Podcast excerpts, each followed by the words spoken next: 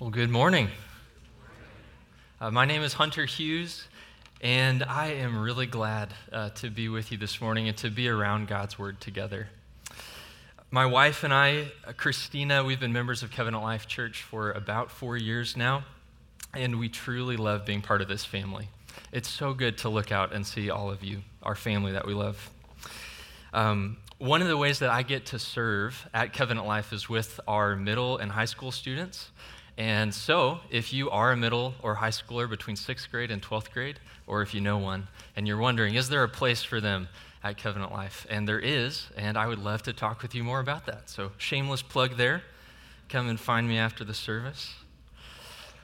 Uh, well, I have so enjoyed uh, studying the truths in our passage, the one that you just heard read this morning. So, I'm eager to get going and enjoy them with you all. Uh, when we have the chance, my wife and I love going to see live music. And a couple weeks ago, we got the chance to see a concert. And at that concert, one of the artists, whose name was Andy Gullahorn, was singing a song that we both really enjoyed. And it had an interesting final verse, or a final uh, refrain at the end of each verse. And it went something like this There are some weird people out there so he starts off the song with some lighthearted observations. They say there's more than one way to skin a cat. Who in the world discovered that? There are some weird people out there. Uh, my wife has been gluten free for a long time now. She can look straight at a donut and turn it down. Uh, there are some weird people out there. And then he sings this I once heard this story of a dad who lost his little girl, how he forgave and still visits her murderer. All because he follows a guy who did backwards things, like touching the sick, like loving enemies. There are some weird people. I don't know about you, but that last verse uh, caught me off guard. Um, but it made me think wow, there really is a, a type of strangeness that we sometimes see in the world that is beautiful and absolutely refreshing. And as I've reflected on this over the last couple of weeks, uh, I have asked the question of myself and I've asked it about our church what would motivate us, Covenant Life Church, to live as a strange but beautiful and refreshing community in this world? Well, I believe our passage today uh, directs us toward that answer. Because in it, we're going to see that we are a people that possesses a profound peace peace with God and peace with one another. And we don't usually think about it this way, uh, but I want us to see that the peace we have is a peace that moves us. And when we realize, when we know how great this peace is that is ours, we will be compelled by it. We live in a world of division and hostility, and Paul writes in Romans 3 that the way of peace they have not known. And but for the grace of God, uh, we would not know it either. But we do know it, and that is because we know the one whose name is Prince of Peace. This Advent, we've been preparing our hearts to celebrate the birth of Christ by looking at the four names given in Isaiah 9 6 to the one who would come and rescue the world.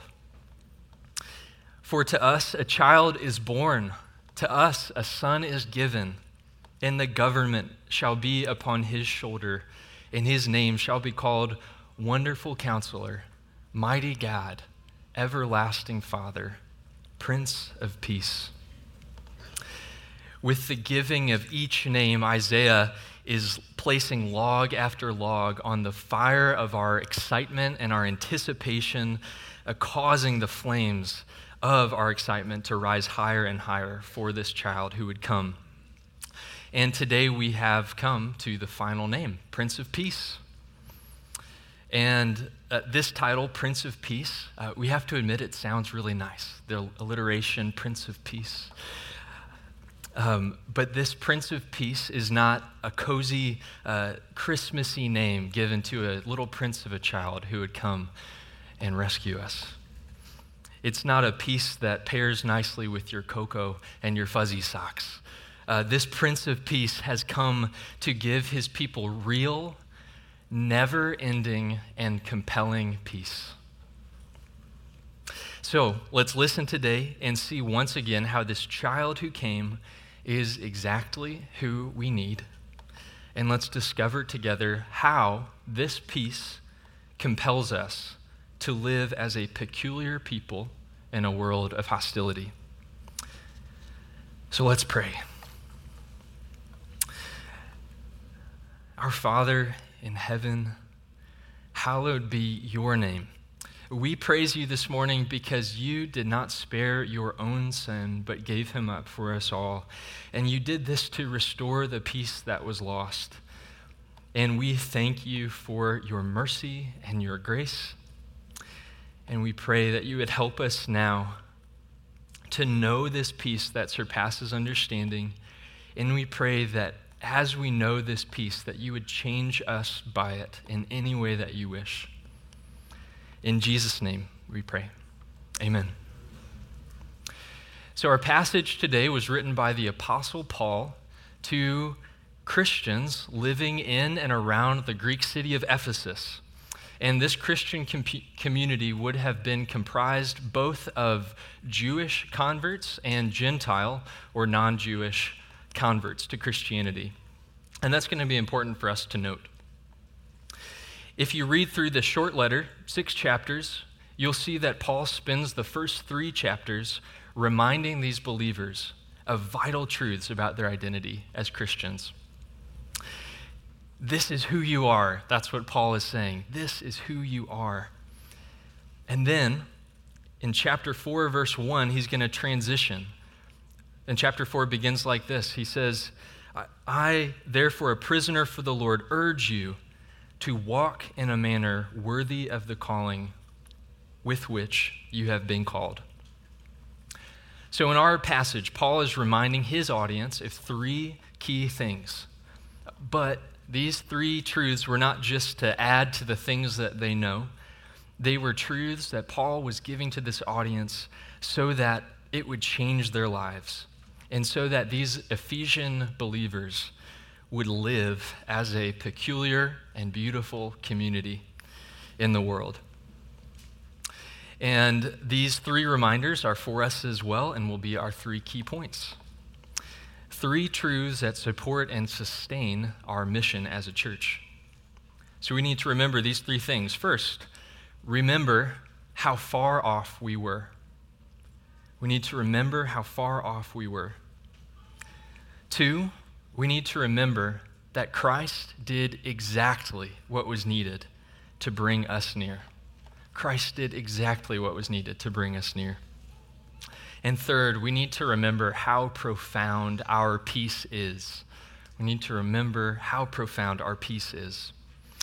So, we are going to jump into the first point, and if you're not there already, you can turn in your Bible to Ephesians chapter 2, verse 11, and uh, this is going to be out of the ESV, the English Standard Version, which you can find in the back of your pew. And this passage begins on page 917.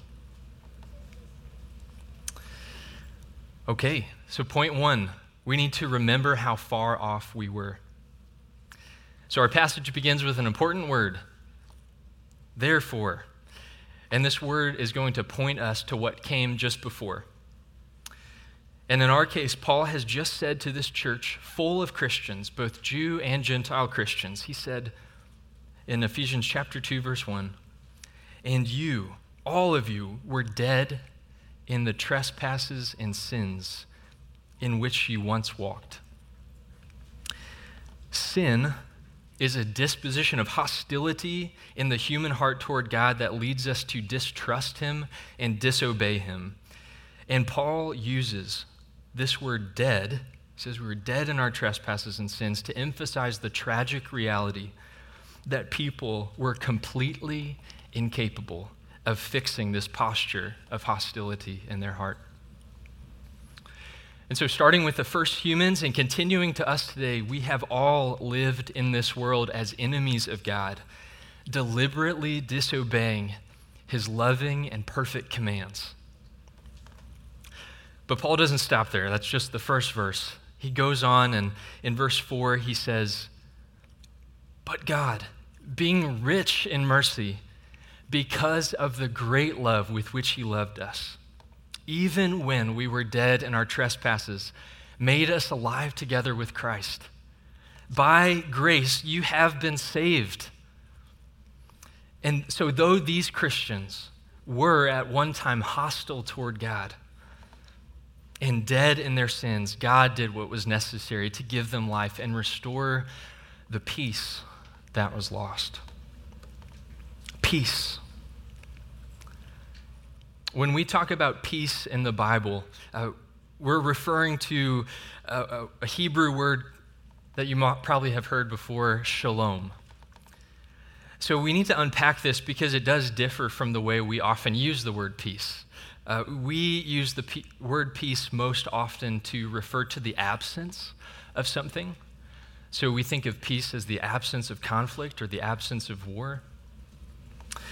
Uh, but shalom means more than that. It also means the presence of something. So it's not just the absence of war, but it would be the presence of perfect love it's not just the absence of noise, but it's the presence of harmony. Shalom is perfection, it's wholeness. And shalom is the good, abundant life, and it is life with God. That's at its center. Life with God in an intimate, unbroken relationship. But the shalom was lost when man forfeited this relationship of life and chose instead hostility with God. This choice led to death and brokenness in the world, and especially brokenness in our relationships with other people.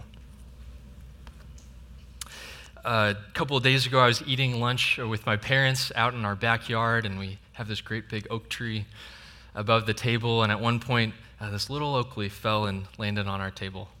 And my dad picked it up in the middle of conversation, and it was mostly green.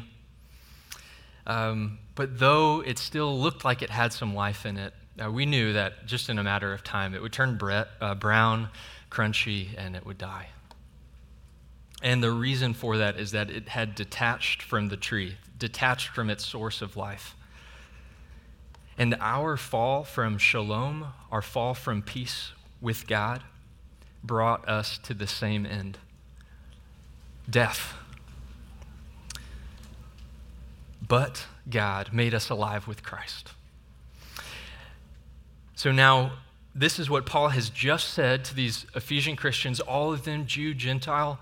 And then when we come to verse 11, the audience changes a little bit, or he focuses on a group of people. He focuses now on the Gentiles the non Jews. And we read in verse 11 uh, Therefore, remember that at one time you Gentiles in the flesh, called the uncircumcision by what is called the circumcision, which is made in the flesh by hands.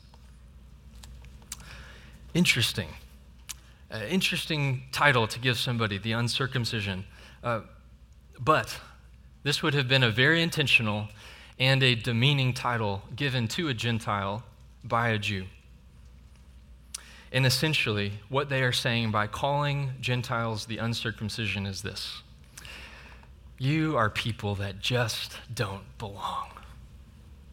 You don't belong with us, and you don't belong with God.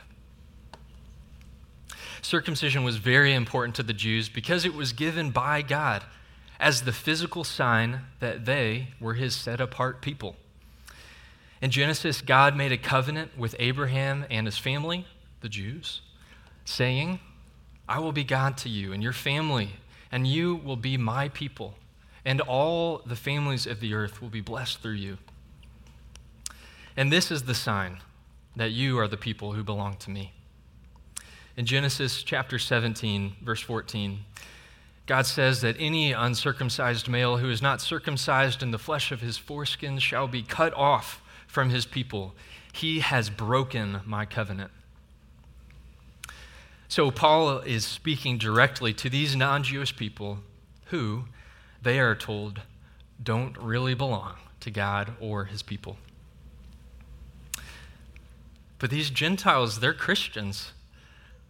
So, Paul is going to repeat what he said before, but he's going to focus it at the Gentiles. And he's saying, Listen, I, I know you were called at one time the, circ- the uncircumcision. And you really were cut off. You really were far from God. But listen again, because I'm going to tell you how it is that you have been brought near. And I'm going to tell you how close you really have come. But Paul doesn't begin his address to the Gentiles by saying, oh, just forget about the past, forget about all that.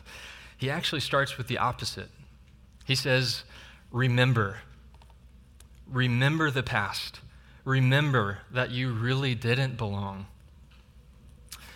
And in verse 12, Paul highlights three specific aspects of their far off condition.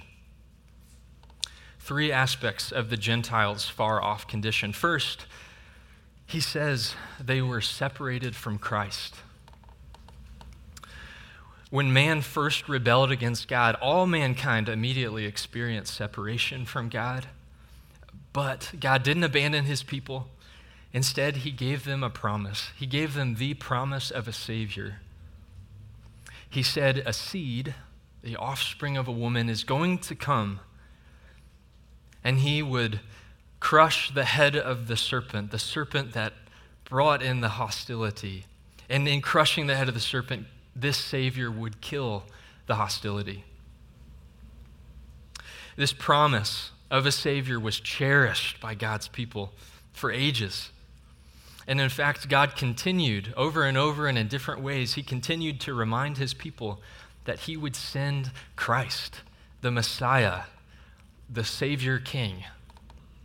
He would send this one who would rescue His people, restore peace, and he would reign in a peace that never ends. And this promise of the Christ would have given Jews hope for ages. But the Gentiles, they knew nothing of this promise.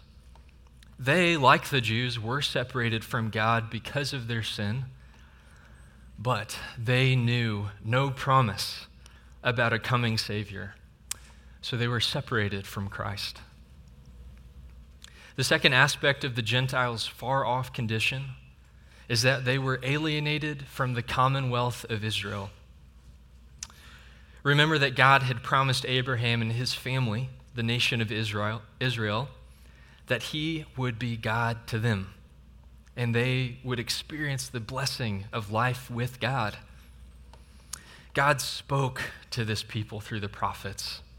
He brought this people into a good land out of the land of Egypt. He defeated their mighty enemies, and he blessed them in many other ways. But the Gentiles, they were not part of this people. They did not know the goodness of living under God's care and his good rule. They were alienated from the commonwealth of Israel. Third, these Gentile Christians were strangers to the covenants of promise. God didn't just make one covenant, one promise to Abraham. If you read through the Old Testament, you'll see uh, many promises, sure, trustworthy promises that God gave to the Jews that would have given them hope, would have given them life, light in a very dark time. But the Gentiles, they knew nothing of these promises. There was no light brightening their darkness. They were separated from God and from his people.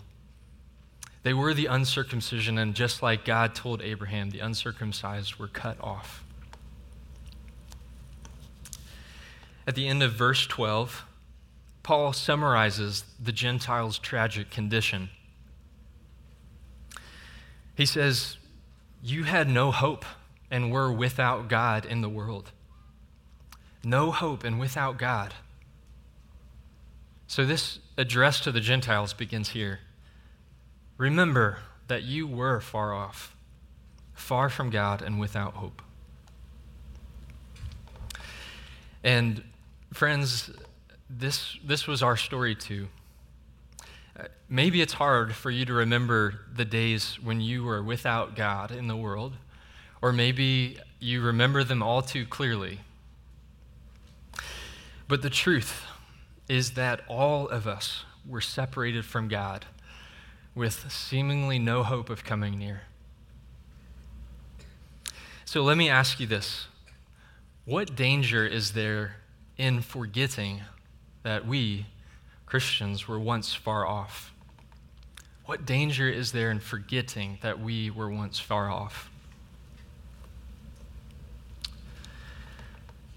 Sometimes I have to admit that I act like one who has always been near to God, like I've always been good with Him. And I forget that it truly was His rich mercy that brought me near. I act like the unforgiving ser- servant who was pardoned so much but demanded the little that another owed him. So I wonder, Christian, are you in danger of forgetting that you were once far off? Advent, the season we're in right now, is a unique time where we do remember that we were once far off and seemingly without hope. And this remembrance does prepare our hearts to rejoice in the good news of great joy that is for all the people. For unto us was born in the city of David a Savior who is Christ the Lord. Now, I, I know there are non Christians here today, and I thank God for that, and I've prayed for you this week. Um, but I don't want you to be misled here. Um, Paul is speaking to Christians and asking them to remember something about their past condition, something that's no longer true of them.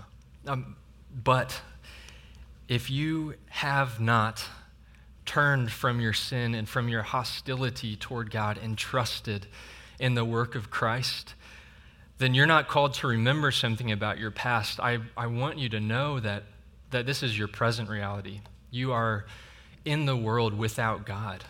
You have hostility still in your heart toward God, but it does not have to remain that way. Because one has already done exactly what was needed to kill the hostility and to bring you back to God. So, if you are a Christian, or if today you turn from your sins and you trust in Christ, then you must know that you, who once were far off, have been brought near. So we come to point two. Remember that Christ did exactly what was needed to bring us near. Exactly what was needed. Beginning in verse 13. But now, in Christ, you who once were far off have been brought near by the blood of Christ. For he himself is our peace, who has made us both one and has broken down in his flesh the dividing wall of hostility by abolishing the law of commandments expressed in ordinances, that he might create in himself one new man in place of the two, so making peace, and might reconcile us both to God in one body through the cross, thereby killing the hostility. And he came and preached peace to you who were far off, and peace to those who were near.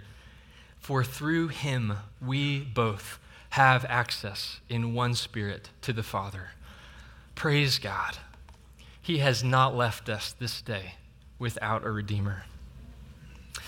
Jesus Christ, the Prince of Peace, did exactly what was needed to bring us near and to restore shalom, restore wholeness. He provided the perfect and the only solution to our separation.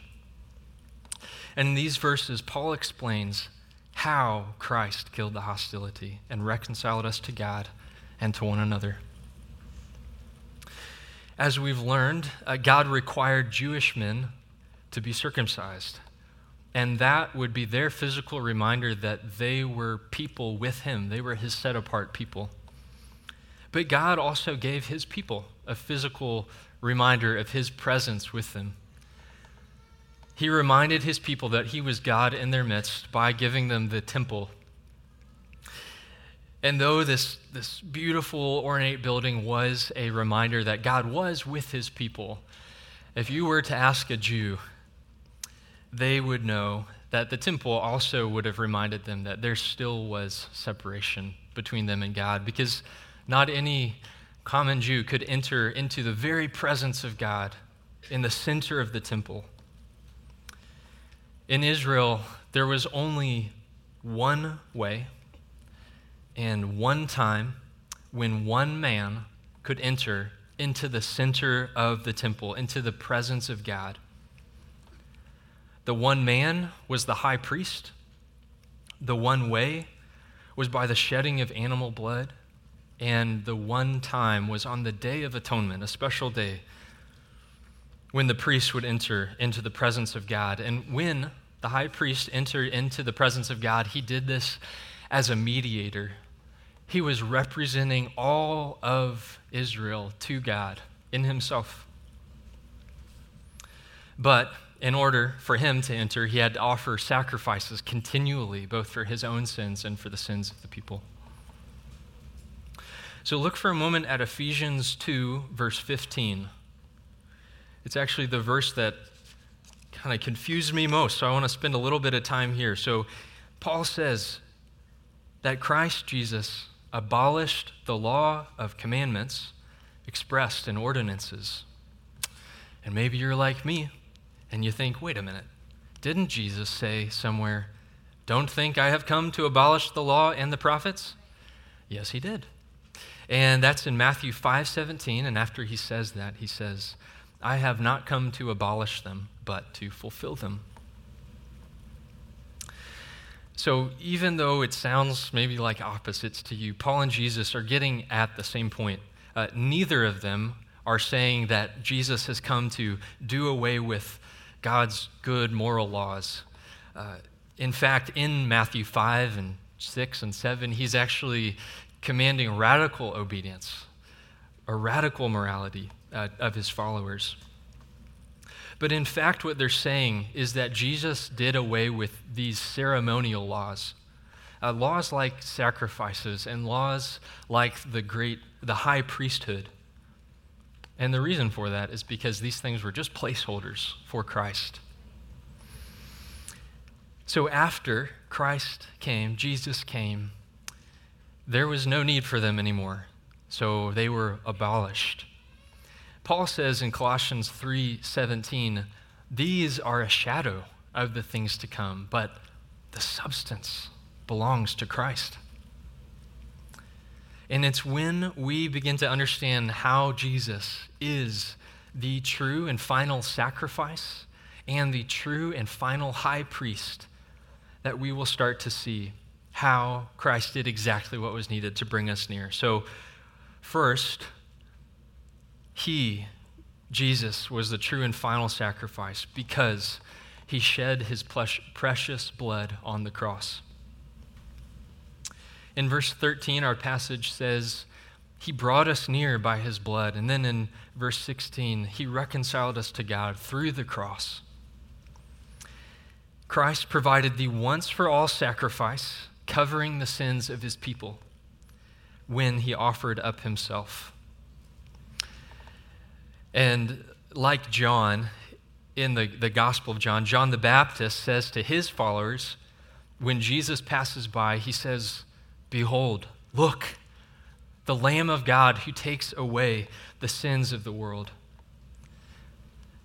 And so Paul is saying to these Gentiles, look, the Lamb of God who takes away our sins so that we could come near.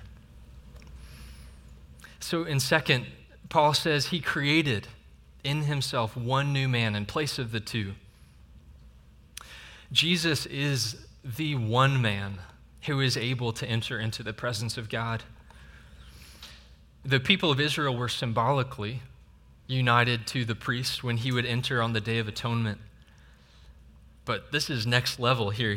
Paul says, We are created in Christ Jesus as one new man. Here, in our great high priest, there is not Greek and Jew, circumcised and uncircumcised, barbarian, Scythian, slave free, but Christ is all and in all.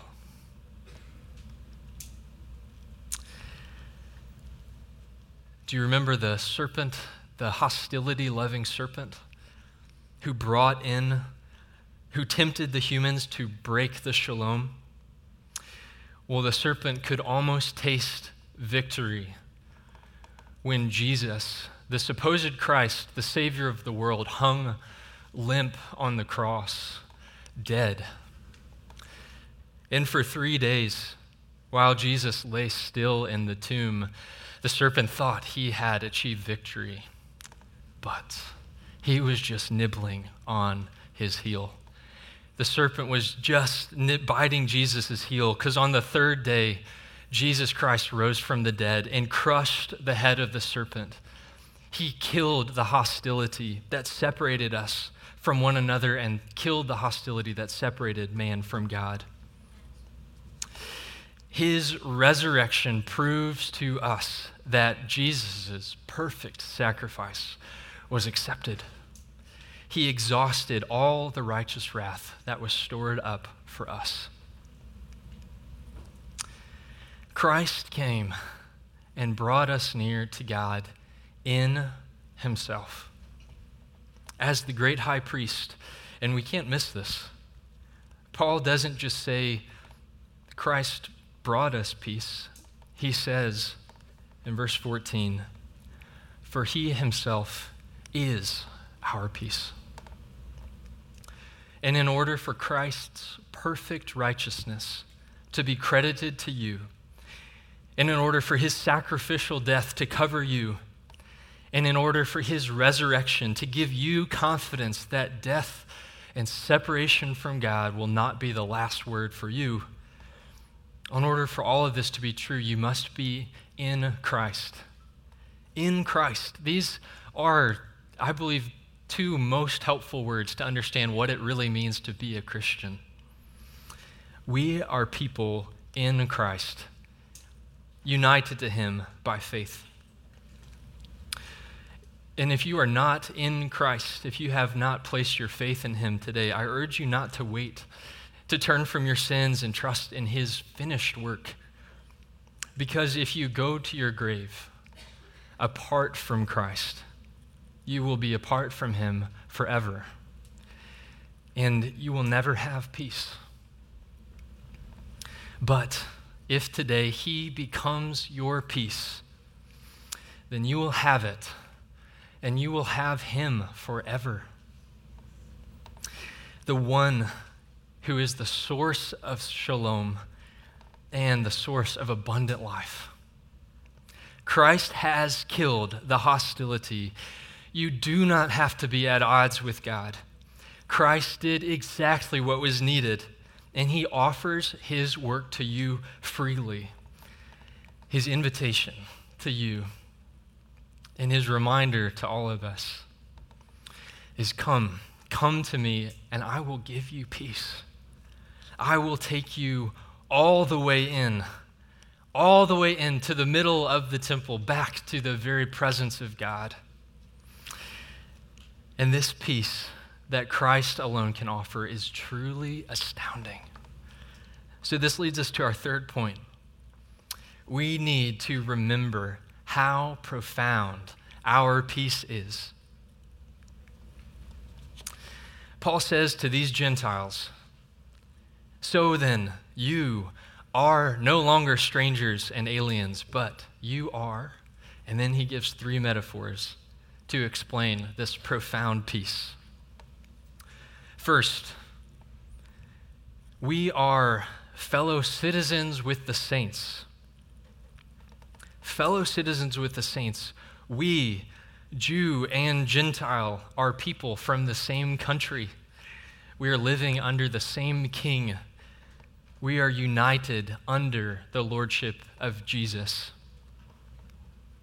But that the citizens analogy doesn't quite do it for Paul, so he moves on and he says, actually, we're members of the household of God. We are part of the same family. We share such a tight bond because God is our Father. He doesn't just rule over us from a distance, but He loves us and He is near to us. But even that isn't quite enough for Paul. So he goes on, and third, he says, this is beginning in verse 20. He says, We are built on the foundation of the apostles and prophets, Christ Jesus himself being the cornerstone, in whom the whole structure, being joined together, grows into a holy temple in the Lord. In him, you also are being built together into a dwelling place for God by the Spirit. And this is an awesome thought. So, if an Ephesian Gentile Christian were to travel the 600 miles or so between Ephesus and Jerusalem with the hopes of going to the temple that stood in the center of Jerusalem, uh, they might have been surprised to find that they could not get very close at all to the temple building itself. And that's because surrounding the temple were several walled courtyards and the courtyard that was the furthest away from the temple was for the Gentiles. Beyond that, a little bit, was for the Jews. So if the Gentile made it to that outermost courtyard, what he would have seen on the wall that divided this courtyard from the one which the Jews were able to enter was a repeated inscription on that wall that would have said, in essence, Gentile, do not enter, or else you will die. The uncircumcised Gentile was cut off, both from his people and from God. But, oh, the good news about Jesus is so good because it takes these people that were once far off and it says, no, no, come, come into the courtyard with the people of God. You belong here. But it doesn't stop there. The good news of Jesus is peace is that you can come into the courtyard where the priests dwell, where they get a front row seat to the work of God and His beauty. But as we've just heard, it doesn't stop there either. The gospel of peace says, Oh, come on in. Come into the very center of the temple. This is where you belong. If you are united with Christ, you belong in the presence of God and you have that access. That's pretty amazing. A Gentile who is far off, getting to come into the presence of God. But even that is not quite what Paul is getting at. What he wants these Gentiles to, to consider is something that even the Jewish high priests of old would not have been able to fathom. He wants them to know that this peace that Christ has accomplished was so great that, in fact, they have not just come into the temple, but they have become part of the temple. And, church, this is true of us. We have become parts of the temple of the living God. We are built together on the Word of God given as Paul says, by the apostles and prophets, and Christ Jesus himself is our cornerstone. He holds us all up on his shoulder. And it is only in him that we can remain together, and it is only on him that we can stay standing. Christian, we were once far off, But now, we are citizens together with all the saints. We are siblings together as members of God's family, and we are stones together in the temple of God. This is a profound peace. In the book titled Union with Christ, Rankin Wilbourne explains that our union with Christ is both the anchor and the engine for the Christian. It is the anchor and the engine for the Christian. How is it the anchor? Well, it's because if we are in Christ, He was, is, and will forever be our peace. He is sure and steady, and our peace with God is secure in Him because His work is finished. And our union with Christ is our engine because Christ dwells in us, the church, His body. And Paul will go on to say that God is a power at work within us, and He moves the members of His body. And so our peace with God in Christ gives us security. Our union with Christ is our anchor, and our peace with God in Christ is our engine that compels us to live as a peculiar people in this world. So, here are three things that we who now know this peace are compelled to do. Ways that we are compelled to walk out what is true of us in the world. And uh, these might sound pretty familiar to you. Three ways we are to walk this out in the world. First, because we have access to God, let us delight in God. Christmas is close, if you didn't know. And I pray that our celebration of the birth of Christ is amplified and enriched in every way as we consider that it is only because he came that we in turn can come to him. Christ and Christ alone gives us access to God, and that is great news. So, Saturday, celebrate deeply the reality that Christ has come to give us peace with God. And I do, I need to add this here, and I will say that I don't, I don't necessarily know who you are, but you have been on my heart uh, over the last couple of weeks. And who I'm thinking of is this um, I'm thinking of the one who, for the coming Christmas celebration, or maybe it's the year to come, or maybe as far into the future as you can, you can imagine. Uh, it feels hard to celebrate um, because you have separation. You've lost somebody that was close to you, somebody that you love. And in the midst of your grief, um, I, I know God wants you to know uh, this week and forever that He has done done amazing things to bring you close to Him so that you could access Him in your grief. He is your comforter.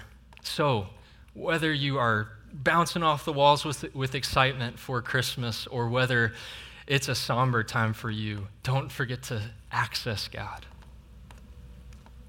Second, okay, we are compelled by peace because we are citizens of the same country, we are siblings of the same family, and we are stones in the temple.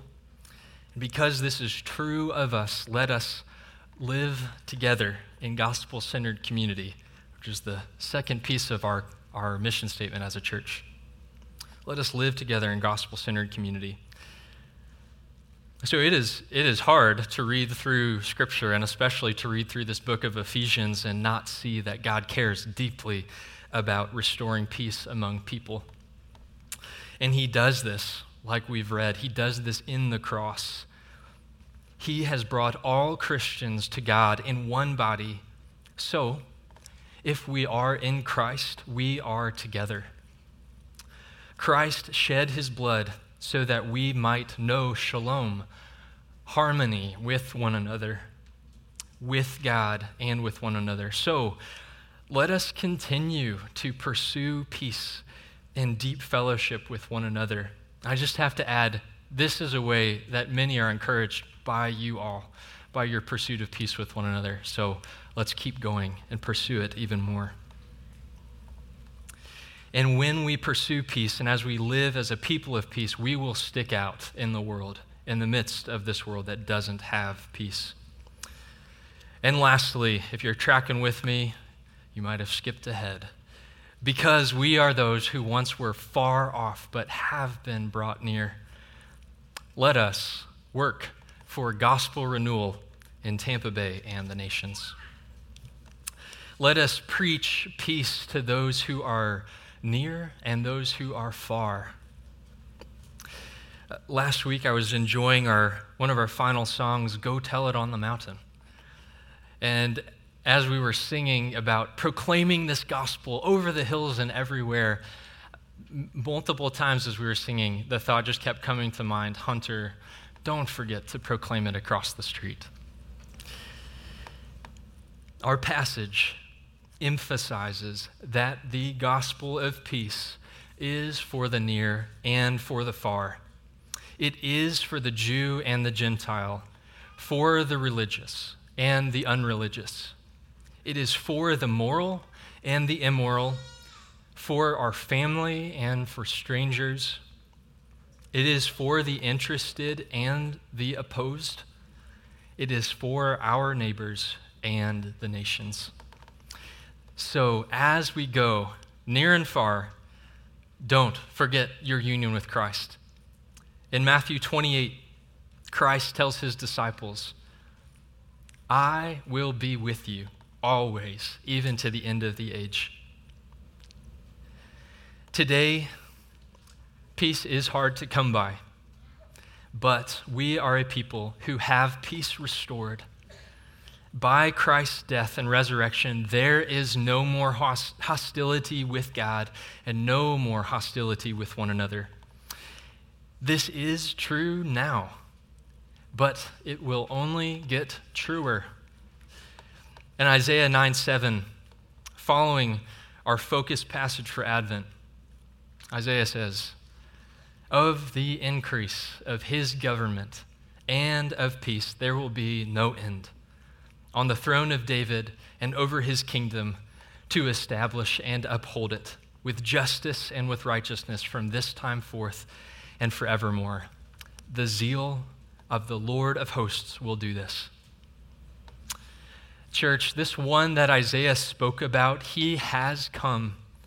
He has done exactly what was needed to give us peace. And today, he is exactly who we need. And if we are in him today, then on that final day, when Christ will return to judge the living and the dead, he and he alone will be exactly and only who we need our Prince of Peace. Let's pray.